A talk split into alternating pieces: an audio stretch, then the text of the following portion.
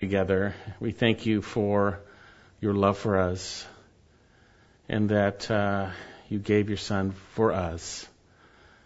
And Father, I thank you that because you gave your son for us, we have a relationship with you because our sins are forgiven.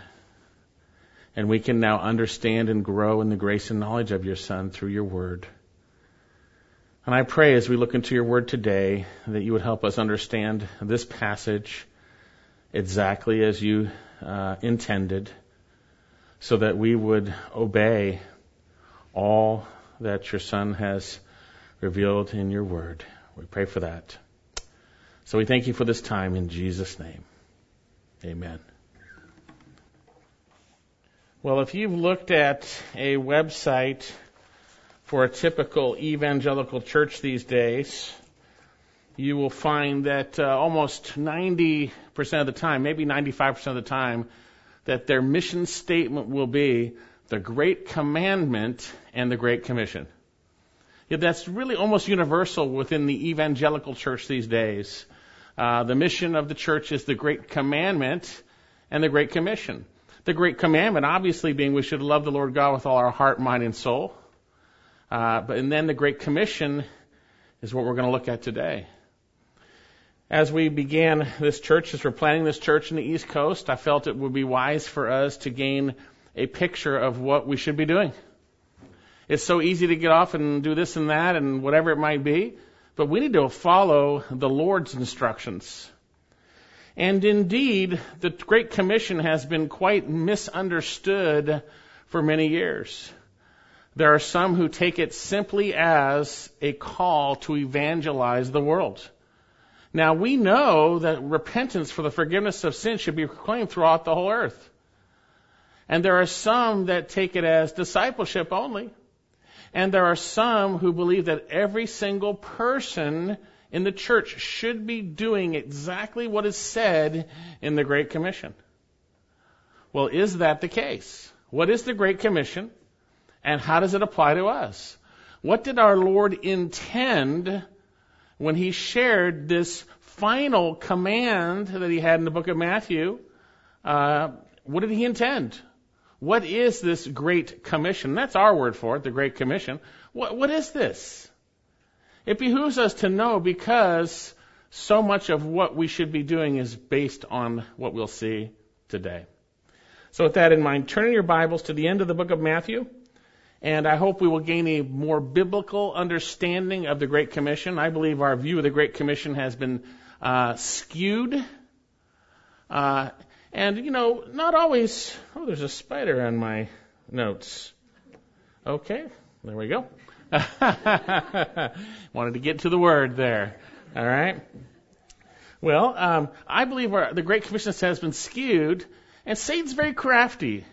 Uh, we see this all the time in our society these days, especially within the news, where certain portions are omitted and other portions are made larger. And what it does, it doesn't change the wording, but it changes the meaning. And that's what happens when bad guys get into the church, when Satan distracts people to their desires, biblically speaking, whichever direction it might be, and rather than just, as we will see, obeying what Jesus said. So with that in mind, again, turn your Bibles to Matthew 28. We're going to be looking at verses 16 to 20. Now, when I taught the book of Matthew, did this in two weeks, so we're not going to be here for two hours. So I'm not going to be uh, going through exactly as in detail as I did went through the book of Matthew. You can get those sermons and look at those. But this is the end of a fantastic book, the book of Matthew. Uh, in this book, King Jesus has come to his own, those sitting in darkness, and they're sitting in the shadow of death. They're sitting in their sin, and a great light shined upon them. The Lord was in their midst. God took on human flesh, and the, the Word uh, took on human flesh and dwelt among them. And with the Lord's teaching, he confronted their wrong thinking, exposing their sin, revealing himself as the Christ, as the King, as the Son of God and the only Savior, and calling upon them to repent and believe in him for salvation. But the Jews, that foolish and adult, evil adulterous generation, and their leaders rejected Jesus.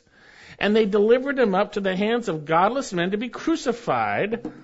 And thus, but the Lord's plan was, in spite of that, to use man's evil to bring about the greatest good, that he would die for our sins and bring forgiveness of sins. He would bear our sins in his body on the cross. Now, he hung on the cross and bore our sins. And he was, and the Lord, we see the Father made him who knew no sin to become sin on our behalf, that we might become the righteousness of God in him. 2 Corinthians 5:21. And we know that everything that Matthew had written about was bringing about the culmination of what he declared in the very first chapter, in chapter 121, verse 121, and she will bear a son, and you shall name him Jesus. That means the Lord. The I am is salvation. Uh, for it is he who will save his people from their sins. And it all happened on the cross. That salvation was made possible through the death and resurrection of our Lord Jesus Christ. And then we see in this final chapter, after being buried, he rose from the dead. Amazing chapter. And then we have uh, these uh, evil men trying to make a, a, a, a deal, in a sense, to ignore the obvious. And they rejected the obvious of what that he had risen from the dead. And then we have our passage. So let me start back in verse 16. But the eleven disciples proceeded to Galilee, this is Matthew 28, to the mountain which Jesus had designated. And when they saw him, they worshipped him, but some were doubtful. And Jesus came up and spoke to them, saying, All authority has been given to me in heaven and on earth. Go therefore and make disciples of all the nations, baptizing them in the name of the Father and the Son and the Holy Spirit teaching them to observe all that I commanded you, and lo, I am with you always, even to the end of the age. We can stop right there. I think it's pretty clear if we just read it. If we don't overemphasize or underemphasize things, I think we can understand this passage. Now, again, I'm not going to get into all the details as I did when we went through the book of Matthew. You can get those sermons, but we see here that our passage begins with a contrast. But the eleven disciples, that's minus Judas, right? Uh, proceeded to Galilee, to the mountain which Jesus had designated. Remember, uh, the ladies were supposed to tell them to meet him in Galilee, remember? That they would see him, right? And they proceeded, they went to a mount which Jesus designated. And here we have, uh, during the 40 day period, Scripture reveals that Jesus appeared to many people, over 500 at one time. And it's possible that this is that time that, that occurred. But we're going to see the focus is not the main group, which of some of them doubted. The focus is the 11 in which he spoke to them, as you're going to see. That's the focus. So sometime in the middle of the 40 days after Jesus had died and risen from the dead before he ascended, uh, it would have taken some time for the disciples to travel from Jerusalem to Galilee. Sometime in that, within that, some think of 15 to 25 days, Jesus appeared to them on the mountain which he had designated. And notice what our passage says, verse 17. And when they saw him, they worshiped him, but some were doubtful. Now we already know that Jesus addressed Thomas. We know that. Uh, he doubted, but he said, here, touch here, look here, hey, flesh and bone, right? He'd, he was alive. He'd risen from the dead. Now, it's quite possible this is most likely the appearance where there were 500 who saw him, as I mentioned. And obviously, within a group of 500, there'd be some who would be doubtful. But I don't believe the 11 were doubtful at all, as we're going to say. I believe they believed. I believe they believed. And so it's reasonable that some were doubtful in that context, but here we see that he appeared to them. And it says, when they saw him, they worshiped him. Matthew wants us to see that he is God. Only God is, is, is, is to be worshiped. If he wasn't God, he would have said, no, no, like the angel in Revelation. Don't do that. Worship God. Jesus Christ is God. And if he, and if he isn't God, then he doesn't have all authority, as we're going to see. But he is. And so they worshiped him. They acknowledged his deity and worshiped him. And that's the first point we need to know about the Great Commission that the one who is commissioning us, as we'll see his church, is God. It is Jesus, God in human flesh, who died and rose from the dead. And like I've been sharing as we've been going through Colossians, we're gaining a better picture of the Jesus that we follow. He is God, worthy of worship. Worthy of worship. For those who say, oh, he's not God, well then, why is he being worshiped? He is God in human flesh who died for our sins and rose from the dead, glorified. And so now, what happens at this point? We come to this command that we have. And within this command, it is so misunderstood. I've got to break down the grammar for us so that we can gain an understanding for it, about it, so that we do not base our lives on a wrong understanding of something. How horrible would that, how satanic would that be to misunderstand a verse and then live your life following a misunderstanding? Wow, that's the Satan's perverse delight. But yet we're responsible. We are to handle the word accurately. And I believe most of the misunderstandings we have fall into our fleshly desires at times, and we go with those rather than obeying what God has said clearly. And we'll see that this is a clear passage. So I want to show you, first of all, there is one main command in this uh, passage. And one imperative verb, and it is in verse 19, and it is to make disciples. Verse 19, go therefore and make disciples. That's the main command. Of all the nations, baptizing them in the name of the Father and the Son and the Holy Spirit, teaching them to observe all that I commanded you. Here we go. We have one main command. Now, in our English translations, it appears that we have two commands. An imperative command to go and an imperative command to make disciples. Well, that's really not the case in the Greek language. And I'll explain that for you because it's very complex. And we'll look at other passages that help us understand this so you're not taking my word for it. So we have here, go therefore and make disciples. But really, as we're going to see, there's one command to make disciples. We'll see that this uh, go is a participle, and we'll see there's a form that's used here that is helpful for us. Now, you might remember that the term disciple comes from the Greek word mathetes. It simply speaks of a learner, or one who places himself under someone else willingly to learn from them. If you want to be a disciple of some type of whatever it might be, you might place yourself under an expert to learn from them. And here, we are disciples of the Lord Jesus. Disciples of the Lord Jesus. And so it is one who places himself under the authority of another to learn. And you might remember that Jesus' larger group of disciples desired to learn from him and obey him. And then we have Jesus choosing 12. After Judas betrayed him, we have 11 remaining. He betrayed him and had his suicide, 11 remaining. Now, let's look more in depth at the grammar here, and we're going to go into that a little because it's really important. If we're going to base the church on how we do things on this verse, we better have it right. We better have it right. That means we have to have teachers who are handling the word accurately and teaching you that. Uh, and there's a great responsibility to do so. So we have this one made verb to make disciples from verses 19 to 20, and then we have three participles. Three. Now, participles, by and large, are verb forms that usually do not stand on their own. They modify other elements of grammar. Now, in English, we often have participles in ing. ing.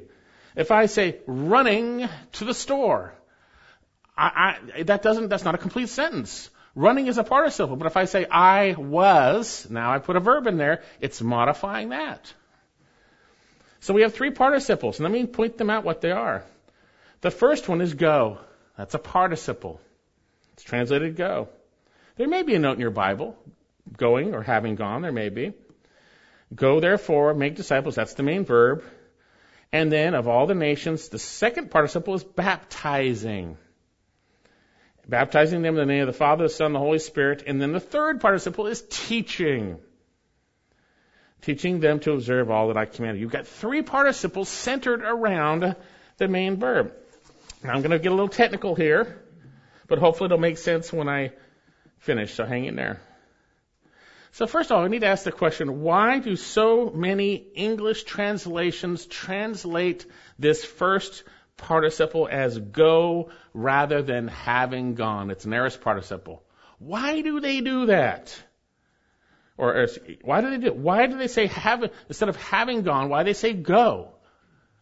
I believe this is one of the reasons that we get distracted in this passage and get mixed up, by the way. Now, the short answer is that not always, but most often, when an aorist participle precedes an aorist imperative, now just hold on there, you get a Greek lesson, it is what Greek grammar guys call attendant circumstance. Okay?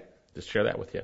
What does that mean? Theoretically, the attendant circumstance participle that is used is used to communicate an action that is somehow related to the main verb, but not necessarily dependent on the verb, and so in this form, it would take on the basic mood of the verb.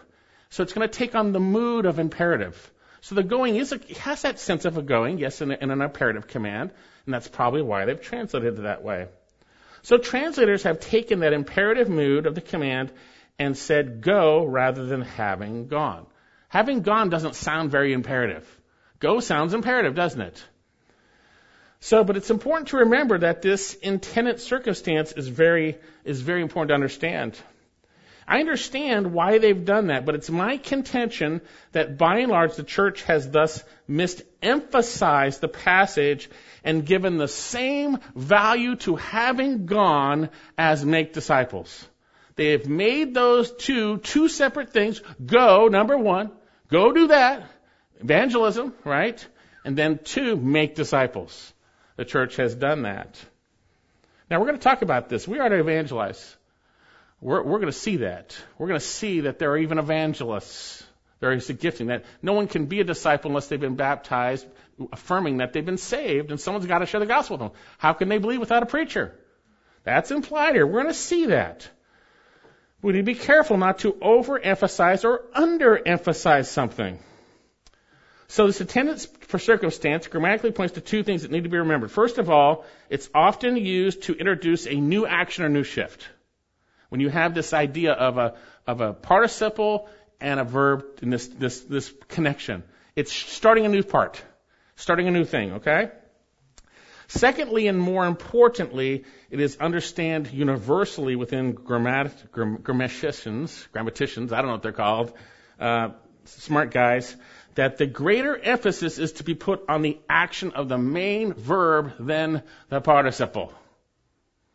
That's understood throughout the board.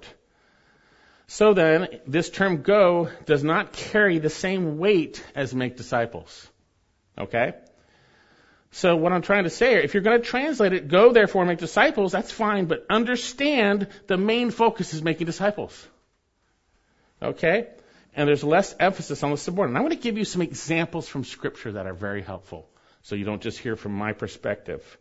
Indeed, in the book of Matthew, we have the very same grammatical instru- construction throughout, and I'm going to share some examples of that. Okay?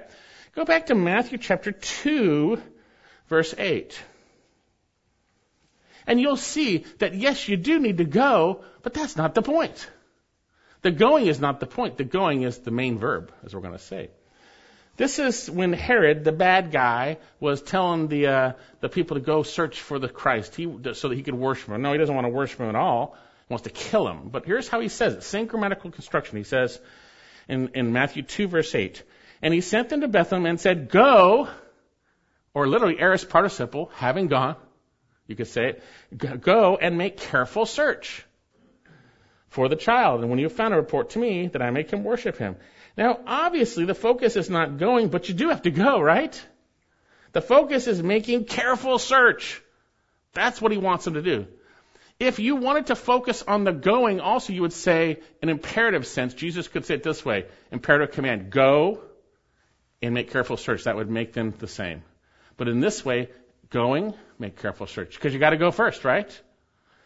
Another example here. Look at um, Matthew 9:13. Jesus is reproving the Pharisees. And the focus here is not on the going, as you're going to see, but actually learning what the phrase "I desire compassion" to mean means. Matthew 9:13. But go, or having gone, or, or literally going, ing, going, go and learn what this means. I desire compassion. The going's not the point. It's learn what it means, right?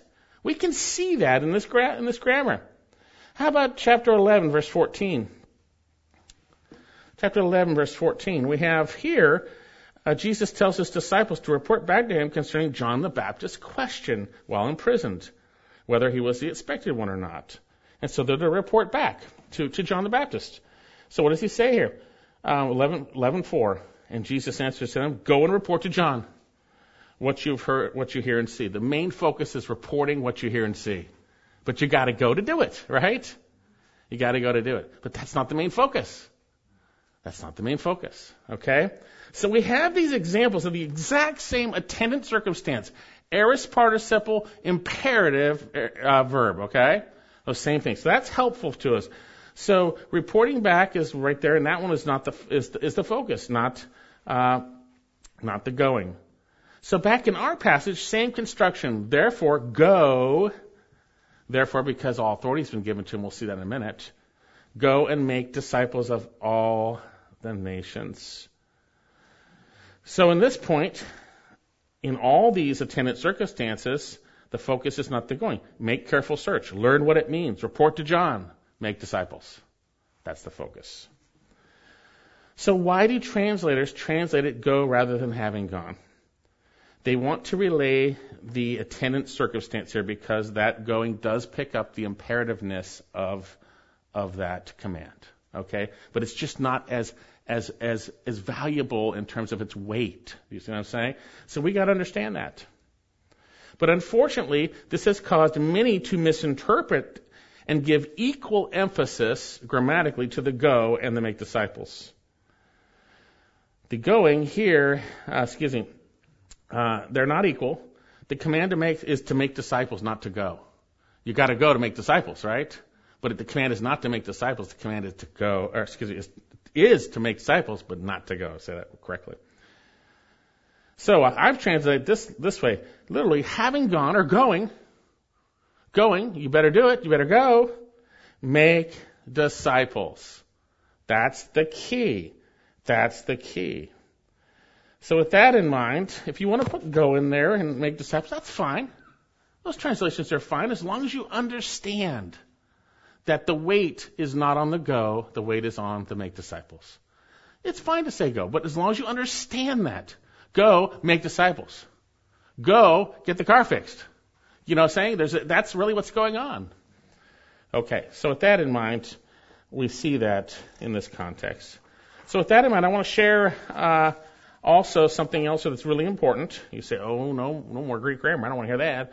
Um, but it's important to realize there's also two more participles here also. There's that first one, and there's the second too. Look at our passage. Go therefore, make disciples of all the nations, baptizing them in the name of the Father, Son, and Holy Spirit, teaching them to observe all that I commanded you. Here we have the two ing participles translated English, baptizing and teaching. Those are dependent on the command to make disciples. When you say make disciples, you say baptizing. When you say make disciples, you say teaching. They're connected. That's how it's done. That's how it's done, as we'll see. And so then we have the first main point of the Great Commission, as we see, we are to make disciples. That's the focus.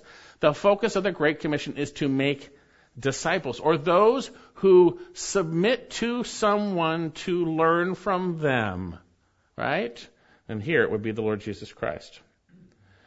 Okay, so with that in mind, I've got some more questions we need to answer here that will help us.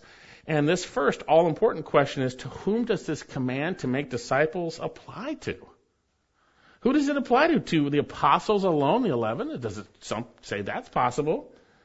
To just leaders? Does it just just leaders? Is it to every believer individually that this command is being commanded to? If it is, we got a lot of disobedient people out there. I don't think everyone's doing that. I don't think everyone's baptizing. I don't think everyone's teaching. Well, we'll see. So if that's the case, we need to know that, right? Or is it to the church corporately? But the eleven disciples proceeded to Galilee, verse 16, to the mountain which Jesus had designated, and when they saw him, they worshipped him, but some were doubtful. And Jesus came up and spoke to them, saying, all authority has been given to me in heaven and on earth. And we'll get to the authority piece in a minute. Don't worry about that. We need to see that. Go therefore and make disciples. So who does it apply to? Apostles, leaders, all believers individually or church corporately? Well, if it's every believer, uh, if, if every believer is to be going and making disciples of all the nations, uh, that's interesting. Is it for all the apostles, church, individual? Well, strictly, initially, this was to the 11 that were there, right? That's really clear. Jesus gave them his commands. And, uh, but if its command was for just the 11, no, sorry, sorry, garbage can under my pulp there. If it was for just the 11, we got a problem. We got a lot of disobedient uh, apostles that never went into the world, that never went. Take a look at Acts chapter 8. They stayed in Jerusalem. They would be quite disobedient if this was just for them, wouldn't it be, right? Acts chapter 8. And Saul was in hearty agreement with putting him to death. That's speaking of Stephen. And on that day, great persecution arose against the church in Jerusalem, and they were all scattered throughout the regions of Judea, except the apostles. Later on, they have, the, they have their little meeting, their little uh, Jerusalem council. They stayed in Jerusalem. Well, were some of these apostles, besides Peter and, and, and Paul, you know, Saul, Paul, were, were they were they disobedient? It would be Peter in that because he was in that group. Were they he were the other ones disobedient because they didn't disciple the nations? Okay, something to think about. What about the women there? Did they go around baptizing? What about many of you? How many have you actually baptized and taught? How many of you personally gone out and baptized and taught? It says make disciples, baptizing and teaching. If this is for everybody individually, that doesn't seem like that makes sense. It's got to be something different. It obviously is not for simply the apostles, because later on he's going to say, uh, and lo, I'm with you even to the end of the age. Well, they died. So it would certainly include those who would be living to the end of the age. So with that in mind, uh, we need to be careful. A lot of people use this to speak of discipleship programs, and if you don't disciple, you're a bad guy. If you aren't, you're not, you're not holding up to the Great Commission because you're not discipling people. You're a bad guy. They, really, there's people that give that pressure on there. They have their discipleship programs that you better be doing this. But is that for everybody to be doing? Making disciples seems to be something a little different. Now, I'm going to posit to you that we should all be doing these things at times in different ways. We should be teaching one another, women teaching women, um, men should be teaching, right? We should be teaching our children. There's things we should be doing. But here, specifically, of making disciples, baptizing, and teaching. So is it directly for each of us? You know, I don't think the answer is easy, but I think we can gain understanding on what happened in the day of Pentecost the Lord brought forth a mystery that he would allude, that he had alluded to, the church. And he is the head over the church, and he, all authority is his. Matthew 16, we saw that. Um, he says that uh, on this rock I'll build my church, my church. It's his church. And Jesus came and spoke to them, saying, All authority has been given to me in heaven and earth. Go there and make disciples. So who is the command for? Could it be this command is not an individual command to every believer? Could it be it's not simply just for the 11? Could it be that this is a command for the entire church, the body of Christ? Right? So, with this in mind, notice our passage right off the bat. But the 11 disciples proceeded to Galilee, and here we see that they came and they heard the command. They were there, but there were others there too. But this meeting seemed to be centered around the apostles. We know from Scripture that the apostles were the foundation of the church. Turn to Ephesians chapter 2. So Jesus is giving this command to the foundation. And we see that it's going to go beyond the foundation. It's going to go beyond the foundation. Ephesians chapter 2, verse 19. So then, you are no longer strangers and aliens, but you are fellow citizens with the saints and are of God's household, having been built upon the foundation of the apostles and prophets. That's the foundation. We don't keep building the foundation, that's built. Christ Jesus himself being the cornerstone, in whom the whole building being fitted together is growing to a holy temple in the Lord, in whom you are being built together in a, into a dwelling of God in the Spirit. The apostles and prophets laid forth the foundation, Christ being the cornerstone, and it appears that the mission of the church was being given here to the apostles. Initially to them. I'm coming to believe as I study this that this commission is for the church as a whole, and each part of the body has different parts to play, and that has different giftings to bring about this great commission, as we're going to say. That each part has different parts the body, the, the, the body of Christ in concert, not as individuals, but those who are working together. Obviously, not everyone is commanded to baptize, not everyone is commanded to teach. Paul would say in 1 Corinthians 12:29, all are not apostles, are they? All are not prophets, are they? All are not teachers, are they? Right? 1 Peter chapter 4, verse 10. Let's turn there. We have differing gifts but we are all one body, members of one body under the head, Jesus Christ. And I would venture to say that Jesus Christ was giving his command for the church here after he had risen from the dead. Yes, it is a great commission in that sense, but it's not maybe what we think it is.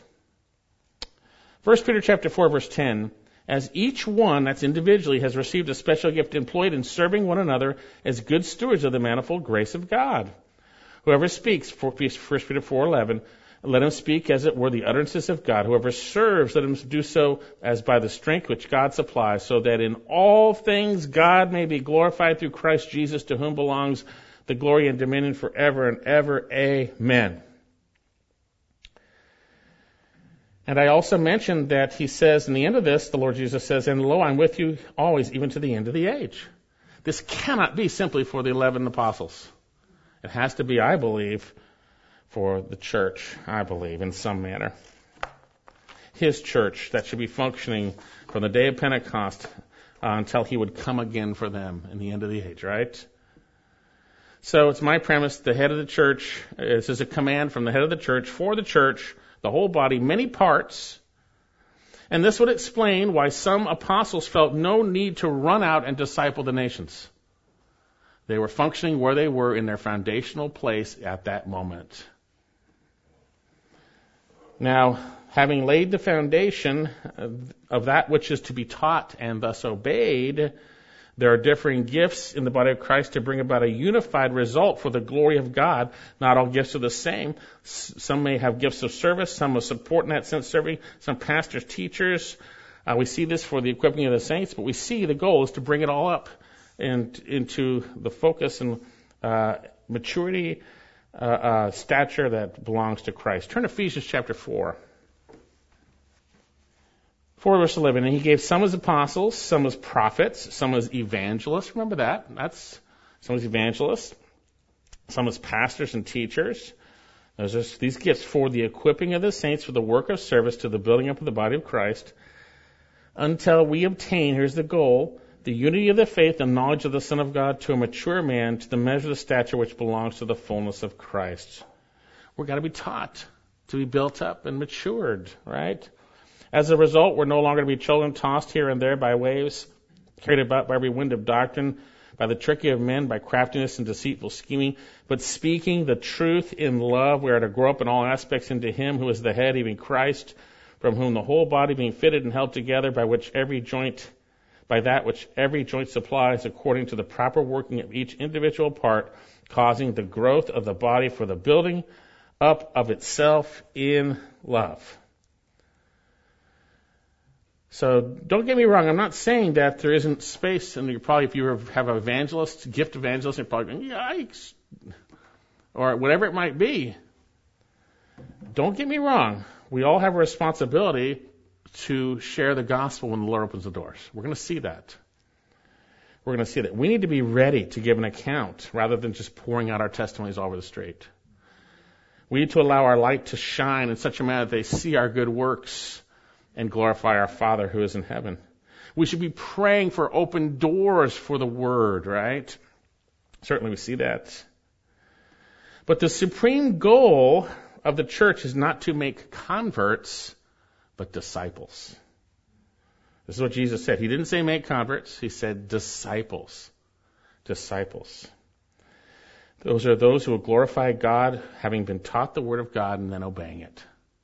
That's what the, the goal of the church is, as we're going to see. To be taught God's Word and obey His Word. To be those who obey His Word. And from that, God uses that. Think about what we see in the book of Acts. We don't see every believer in the book of Acts sharing their faith with everyone they can share it with. In a general sense, you see a few people going out and sharing the gospel, right? That's the gifting that they have.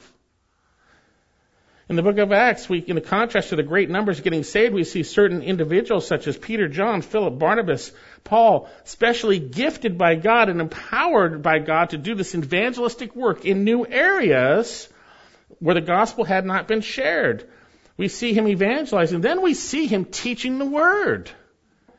We see Paul spending long periods of time, such as in Corinth for two years, Acts 18. We see him in Ephesus for three years, Acts 19 and 20. Not everyone was evangelizing, but everyone was being built up. I'm not saying we don't evangelize. God makes different gifts. And we are also those who should have, through His life living out in us the opportunity to share Christ when they see we have hope. When we see that. But not everyone's evangelizing, but everyone was being built up. It's the exact same pattern we see in the epistles. God's people being saved, being built up by the Word of God. The focus is not evangelism, but sanctification. Yes, we need to come to faith before we can be sanctified. Yes. But that's not the focus. Yes, in Scripture we see that is a glorious, wonderful thing. He make you fishers of men. It's a glorious, wonderful thing to have the privilege. How blessed are the feet who bring good news. Wonderful, glorious thing. But God is the one who sends those people with those feet where He wants them to go. And we see even in Acts, in Romans chapter 10, how will they hear without a preacher? That context. Take, for instance, what we see in 1 Peter. There's no call for every believer to be evangelist. And I'm not saying we don't do that, and please don't get me wrong. But we are to be holy instead. You see, it's much easier to go out and share Christ than to be holy. You that right now. To actually obey the Lord in every area of your life, to learn to obey Him in everything He said, that's a pretty high calling. The Lord will enable us to do it if we do it, if we trust Him. But we're to be ready. We are to grow up in respect to salvation as a holy temple being built up, 1 Peter 2. We are to sanctify Christ as Lord of our hearts, being ready because we're different. Now we're not different if Christ isn't living in us and we're not obeying His word. But we're going to be different. We're going to have opportunities to share why we have hope, yet with gentleness and reverence. You know, this passage did bug me for a while, 1 Peter 3, in light of such a great evangelistic push in the church these days. Why, why, why wait for someone to ask you for the hope when you should just be evangelizing? Now, again, I'm not saying that we don't share the gospel and there aren't evangelists. There are those who have been given that gifting that's part of how they function in the body of Christ. But we need to be careful, and it's my, my thought that the church has taken discipleship and thrown it out and made evangelism the big thing. And therefore you have churches of people who don't obey the Lord, and half the evangelism isn't even really evangelism. You have these churches that are, that are anemic, biblically speaking, never reflecting the glory of the Lord, stumbling people more than those who supposedly get saved. If we study the book of Acts and the epistles, we're forced to come to the conclusion that the Great Commission does not simply apply to every believer individually and equally. There's different pieces and parts as the church as a whole. So with that in mind, we need to understand that. But there is something that does apply to every believer. There is something that applies to every believer in the Great Commission. Now, first of all, before we get to that, let's look at the basis for the command. Notice what he says here in the end of verse, let's just go to verse 18. And Jesus came up and spoke to them. I believe that them is the 11 in this context. Uh, and said, All authority has been given to me in heaven and on earth. Go therefore and make disciples. Remember, Jesus fully carried out the Father's will. He died for our sins and rose from the dead. and he was highly exalted back to his rightful place, right? We see that. Uh, we have it in Ephesians, or in Philippians chapter 2, that because of his death and obedience and unto, the, unto death on a cross, therefore God highly exalted and bestowed upon him the name which is above every name, that the name of Jesus every knee should bow of those who are in heaven and on earth and under the earth, and every tongue should confess that Jesus Christ is Lord to the glory of the Father. Peter would say in the day of Pentecost, Therefore let the house of Israel know for certain that God has made him both Lord and Christ, this Jesus whom you crucified. He has all authority. It's his church. And he is, as we will see, with us. And when you think about that, you think he is all authority and he's telling us to do something we can't, for lack of a better term, lose if we do what he says.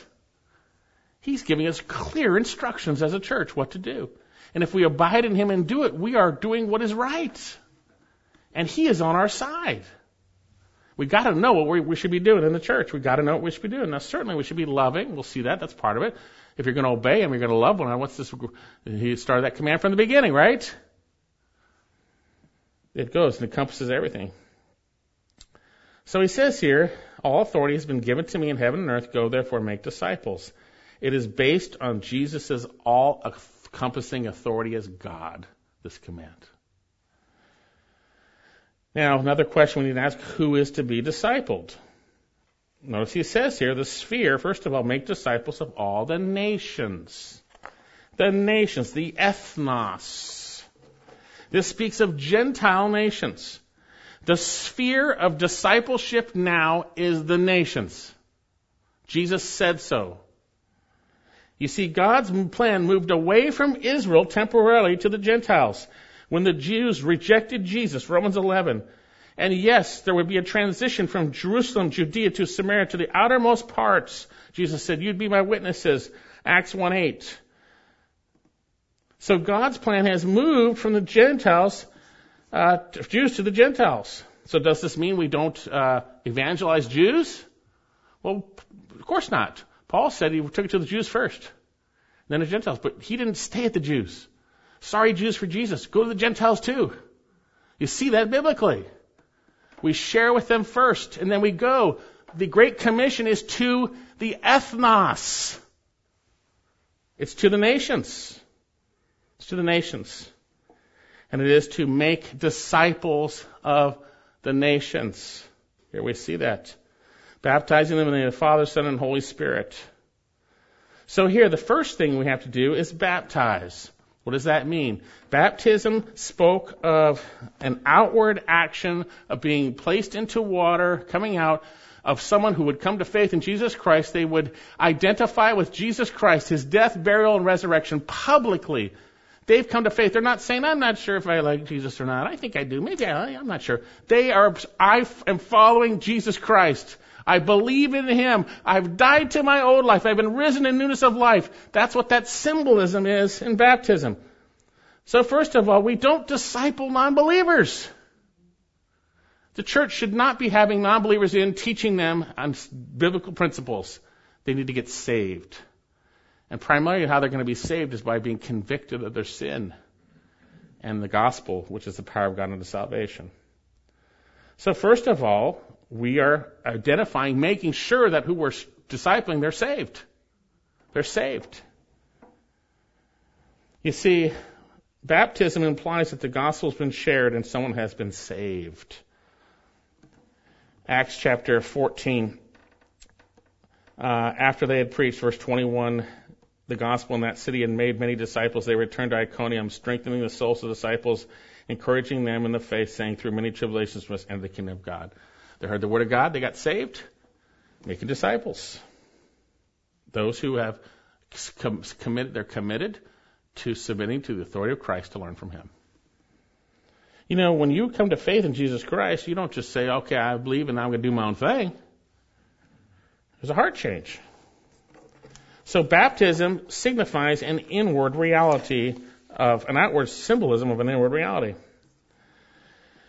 So now the question is, uh, who's to be discipled? Obviously, it's those who are saved. But here again, we see that the church individually doesn't do everything. And I asked this question earlier. How many people have you baptized? How many have you baptized? The command is to baptize. They're baptizing and teaching.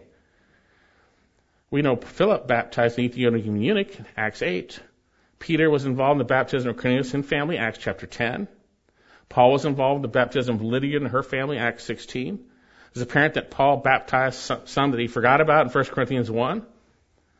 And so here, when it comes to discipleship, we're not to disciple non-believers.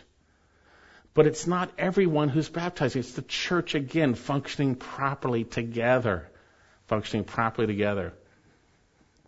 So how is it done? We'll finish up with this. Go therefore, make disciples of all the nations, baptizing them. You're affirming they're saved in the name of the Father, Son, and Holy Spirit. Uh, we have a threefold statement of the Trinity, Trinitarian formula here. It is the Father, Son, and Holy Spirit, one God, three persons. And so we come to the crux now, the Great Commission here. He says, teaching them to observe all that I commanded you. Teaching them to observe. So here, the crux is, and I believe this is one of the most blatantly ignored scriptures in the Bible. They say it, they have it on their website everywhere, and it is ignored day in and day out. Teaching them to observe all I commanded you. Jesus, being God, commanded them, right? These are the 11 apostles initially. He brought forth the word to them and through them. We see it as God's word manifest in the scriptures that the apostles and prophets brought forth that equips us for every good work. All scriptures inspired by God, 2 Timothy 3:16, and profitable for teaching, for reproof, for correction, for training in righteousness, that the man of God may be adequate equipped for every good work. We're going to get to this in Colossians 1:28. And we proclaim him, admonishing every man and teaching every man that we may present every man complete in Christ. And for this purpose I labor and strive, also labor, striving according to his power, which mightily works within me. We know that we are to, like newborn babes, long for the pure milk of the word that we may grow in respect to salvation. 1 Timothy 2. It's the Word of God that equips us for every good work. It is pastors and teachers doing that through what the apostles brought forth in the Word of God, Christ being the cornerstone, apostles and prophets there, bringing forth the Word. And the Lord has set a priority on teaching in the church. Well, obviously, if the Great Commission is to teach them all that he, that he commanded, then teaching must be a priority. 1 Corinthians 12:28. God has appointed in the church first apostles, second prophets. That's the foundation. Third, teachers. Priority. Priority. So the church is to be making disciples, learners, those who submit to learn, teaching the word of God to the saved. This is our calling, and there's different pieces and parts to make this work. There's different members teaching them to observe all that I commanded you. It's not just a few selected scriptures, it's the whole counsel of God. It's the Word of God. Present every man complete in Christ. This is what God is doing in His church. And although there are different parts of the body of Christ, not all teach, every part with differing gifts works together for the main goal, which is to glorify Christ uh, through what is being taught that we would obey it and bring him glory and honor. Do you think a church that doesn't obey what Jesus says is glorifying to God? Not at all. He says here, this is the Great Commission. This is it. Teaching them to observe all I commanded you. Yes, there needs to be evangelism. And part of the body will do that and the rest of the body will be ready to do it. But here, the main purpose is teaching them. Now, don't forget this. Here's something that we forget. Some people get taught, but they never observe. Teaching them to observe. Teaching them, that means you're, you're, you're, you're, you're reproving, you're correcting. You're teaching them to actually do it. Not just to hear it. Hearers of the word are deluded. James 1 merely hears. The term observe here, tereo, means to keep. Means to obey. So my job is to teach you to obey God's word. And your job is to support that teaching in the differing gifts so that we would all be built up. Right? That we would obey everything that He said. Discipleship is teaching those who've outwardly professed faith in Jesus Christ as exhibited by baptism to obey the Lord's word. That's the Great Commission. That's what we are doing. And oh, how wrong some missions organizations have been, how wrong churches have been, where they see the Great Commission as simply evangelism. Yes, there needs to be evangelism to get to this point, but that's not the main focus. Evangelism is the precursor to the Great Commission. It is not the Great Commission. It is the precursor. Disciples are those who have placed themselves under the authority of Jesus to learn from him and obey. You see, if you are a believer and you're not obeying God's word, then maybe you're not a believer. John chapter 2, 1 John chapter 2, verse 3. And this we know that we've come to know him if we keep his commandments. Hey, if we by and large obey the Lord. We're not perfectly. If we say we have no sin, we're liars. But if we confess our sins, he's faithful and just to forgive us our sins. But we have a purpose here as the church to be taught to obey everything Jesus said. And then that's going to live out in the world. We're going to be lights in the world. We're going to be Christ manifest in the world. Right? Jesus would say, Why do you call me Lord, Lord, not do what I say? Something's wrong there. Jesus said, If you love me, you'll keep my commandments. So then, I think the church is missed by being deceived or misled, uh, knowingly misled by evil men and impostors to emphasize elements of the Great Commission over others. And I mentioned, I began in the beginning of talking about this. When something is overemphasized in one area, even though it's true, that's not true in total.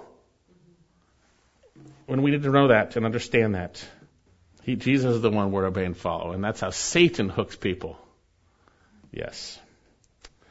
Okay, so then, as we finish, notice the last portion of here, and it's really wonderful for us. He says, And lo, I'm with you always, even to the end of the age. We need to know that. It is not easy to follow Jesus. It's difficult. There's the sufferings for the glories to follow. It's the good fight of faith. It's difficult to obey Him. You're swimming upstream. Everything's against you the world, the flesh, and the devil. It's difficult, but know that He is with you always, even to the end of the age. Literally, all the days. Literally says, I'm with you all the days. The Lord's with us. Remember, He said that He would not leave us orphans. He would send His Spirit to us. John 14. And the New Testament teaches that if we believe in Him, we receive His Spirit. He's with us. Hebrews 13, he says, I will never leave you nor forsake you. He's with us. So the Great Commission is for all of us to fulfill, not individually, but corporately, as God has decide, decided through the manifold gifting He has given the church that each individual part would work for His glory. And as the Word dwells in us and God enables us to do it, He is with us to the end of the age. And lastly, does that mean we don't evangelize? Of course not. We share the gospel. When the Lord opens the door, we want people to be saved. But the foundation of salvation from the church is us obeying the Lord. And the Lord takes us where He wants us to be and does what He wants us to do and say what He wants us to say. But if we're not obeying everything, then there's that's not Him working in us. A light on the hill cannot be hidden. So then, we've seen the Great Commission is based on the Lord's authority. It's based on His command to make disciples by teaching the saved uh, to obey all of His word. And I believe it's for the whole church. So how does it apply to us? We need to cleanse our minds of bad thinking. We can get excited about ministries, and you know they're exciting, but if they're wrong, they're wrong. We need to see things rightly. The focus of the body of Christ is to make disciples. So my question is, are you being made a disciple? Are you being taught to obey all that Jesus said? If you're not, something's wrong. Either your leadership has failed you or they're not the Lord's leadership, or you have chosen to be in a place where you're not where you're not being taught. I encourage you to repent and get about his great commission. Let's pray. Father, thank you for your word, and uh, thank you that this is your desire for us, that we would be taught all that your Son has said, and that we would obey. We would be taught to obey. Lord, I thank you that you are teaching us to obey, that you're changing us. And I pray that we would have the right attitude towards things. I, I, I, pray we wouldn't become arrogant with truth and point our fingers at ministries. Lord, I pray that we would just be gracious and kind and allow you to teach us, that we would obey you. And I pray that this church would do so together uh, for your glory. I pray this in Jesus' name. Amen.